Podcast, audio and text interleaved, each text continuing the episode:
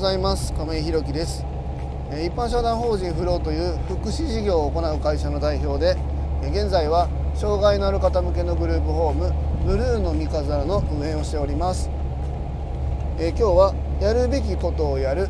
それだけというテーマでお話ししたいと思います。えー、とすいません今日もまああの昼になっちゃいましたけども今ねえっ、と法務局の方に向かっている車の道中でまたあのイヤホンつけて、えーラジオの方放送しております。えー、と今日法務局行く理由っていうのはあの、ね、この間から放送の中でもお話ししている通り、え2号目あ2棟目のまあ、目処をつけていきたいなというところで今物件の方がね、えーグループホームができる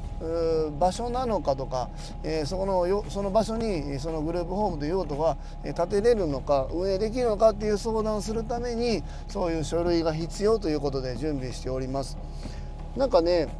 えっと、グループホームもどこでもできるわけでは実はないんですよね。まあ、その辺もまたちょっと放送ではお話ししたいんですけどいろんなまあ制度の中で、えーグループホームっていうのは運営できるという、まあ、内容になっているそうでそれの相談のための、えー書類っていうのを揃えていきたいなというふうに思っております。えーそれでは本題です、えー今日はやるべきことをやるそれだけというテーマでお話ししたいと思います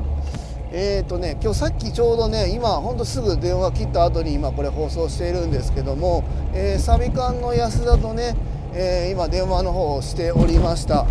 えーその中で、まあ、あのずっとね前に放送したずっと前でもないか放送したんですけども、えー入居者様の区分認定っていうのの再調査っていうところでね、えー今関わっていただいてる相談支援専門員さんだったりと、まあえあと和歌山市の障害者支援課の方とお話ししながらね進めているんですけども、まあ、あの障害区分っていうのは前にも放送しましたのである程度簡単に説明しますと、えー障害の方にはま1から6まで区分っていうのがついておりまして、まここね難しいところなんですけども、えー区分1が障害の程度が軽い。えーくえー障害の障害区分6っていうのが障害の程度が重いというふうにされております。これはあ3だから楽とか6だからしんどいとかそういう意味ではなくて、えどの程度その方がえできることがあるのかまたあ誰か支援者の介助が必要なのかっていうところも含めて総合的に判断する区分っていうのになっております。でえーうちのね障害のある方向けのグループホームで言いますと今はほとんどの方が2の区分になっておりますのである程度自分のことは自分でできますよっていう方が入居されてるっていうのがまあ多いんですけどもそこのところでね、えー区分に対して、えー行政から、えーいただける報酬っていうのが違うわけですよね。まあ、当然6の方があの障害区分があの高いので、まあ、障害が重いというところも含めて、え支援者の介助がより必要になるというところで報酬が多くいただけます。で、え1の方がまあもちろん報酬は少なくなります。で6の方が儲かるとかそういう意味ではなくてもちろん、えー6の方の方が、えー介助の手が必要になりますのでその分支援者の人員が必要、まあ、設備が必要、まあ、その辺がなってきますので、えそこに費用がかかるので、えその分行政が、えー区分に対して報酬を多くいただけるっていうそういう流れになっているんですよね。で、え今入居されてる方の何人かね今区分の見直しっていうのを、えお願いしているところなんですよね。で、え区分の認定にあの再認定いただくにはもちろん再調査っていうのが必要で、えその方を取り巻く、ま、環境、まあ、職場だったり、え相談支援員さんのご意見だったり、えその方がかかっているね、まあ、例えば、え精神の方だったら精神内科の方の先生の指示書だったりでまたそこには僕たちのグループホームのね、えーでの暮らしみたいなのをお話しして総合的に判断されて、えー障害者支援課の方からじゃあこの方は区分何ですねっていう、まあ、改めて、え結果が出るわけなんですよね。うん、で、えー今回ね僕たちグループホームを始めたんですけども去年の夏からね、えーグループホームっていうのをやるっていうことに向けて動き出して、えー今年の3月に、えグループホームっていうのがスタートして入居が始まりましたつい先月のことですよね。え、そこまでに僕たちもいろんなことをやってきたんですけどもね法人の立ち上げから、え、なんだろうな、えー集客といったら変ですけどもうちのグループホームを認知してもらうための、まあ、告知だったり今いろいろしてきたわけなんですけどもその区分の再認定っていうところに立ち会ったことが実はないんですよね。うんえー、今回僕たちは初めての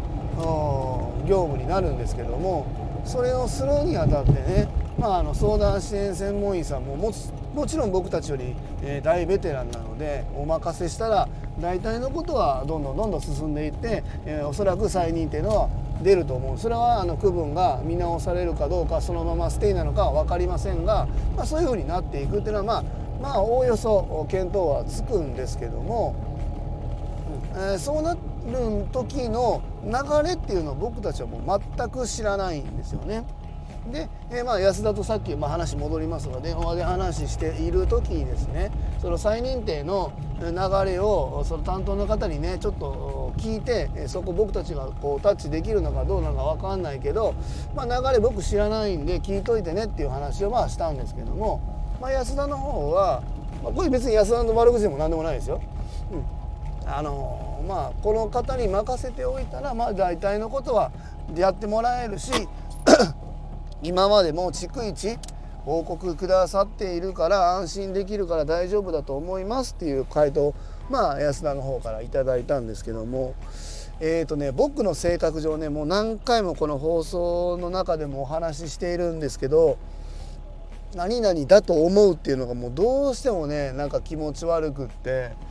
あの、できないんですよね。その流れをある程度やっぱ把握ある程度というかしっかり把握した上で、えー、業務というか仕事に当たりたいなというふうに思っているんです。でそのすいません。ちょっと車のエンジン切りました。でその方を全然信用してないわけでもないし適当な仕事してるとか全く思わないんですよ。相談支援専門医さんね。で安田ももちろん一生懸命やってくださってるしでそれに対してあの相手のね相談支援員さんに対してリスペクトがあって、えー、お任せしているっていうところもすごくわかるんですけども全く流れが知らないまま僕の僕のところに入ってくれてる入居者さんの支援内容がこあ支援区分が決まっていくっていうのが嫌なんですよね。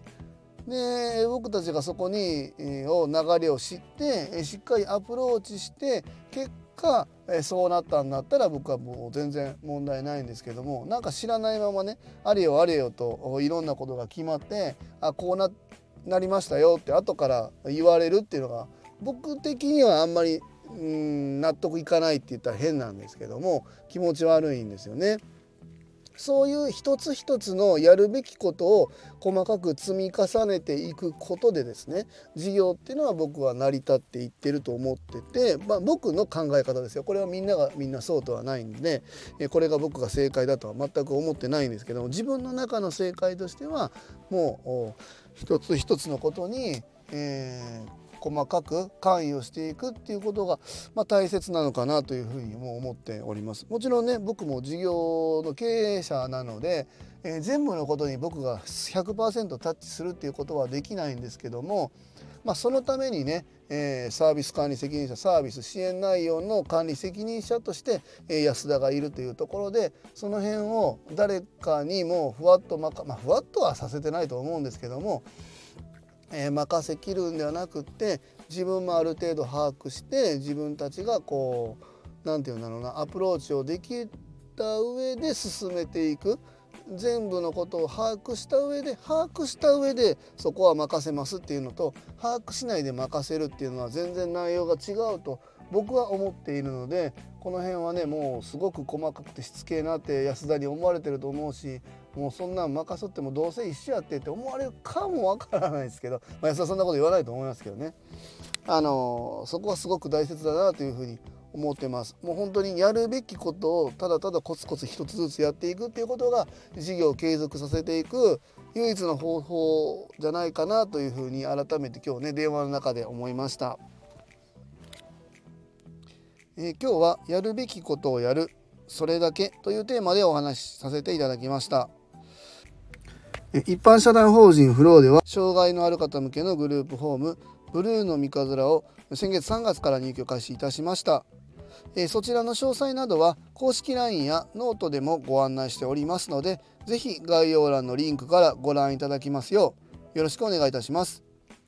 最後までお聴きくださりありがとうございます。次回の放送もよろしくお願いいたします。今日も素敵な一日をお過ごしください。一般社団法人フローの亀井ひろきでした。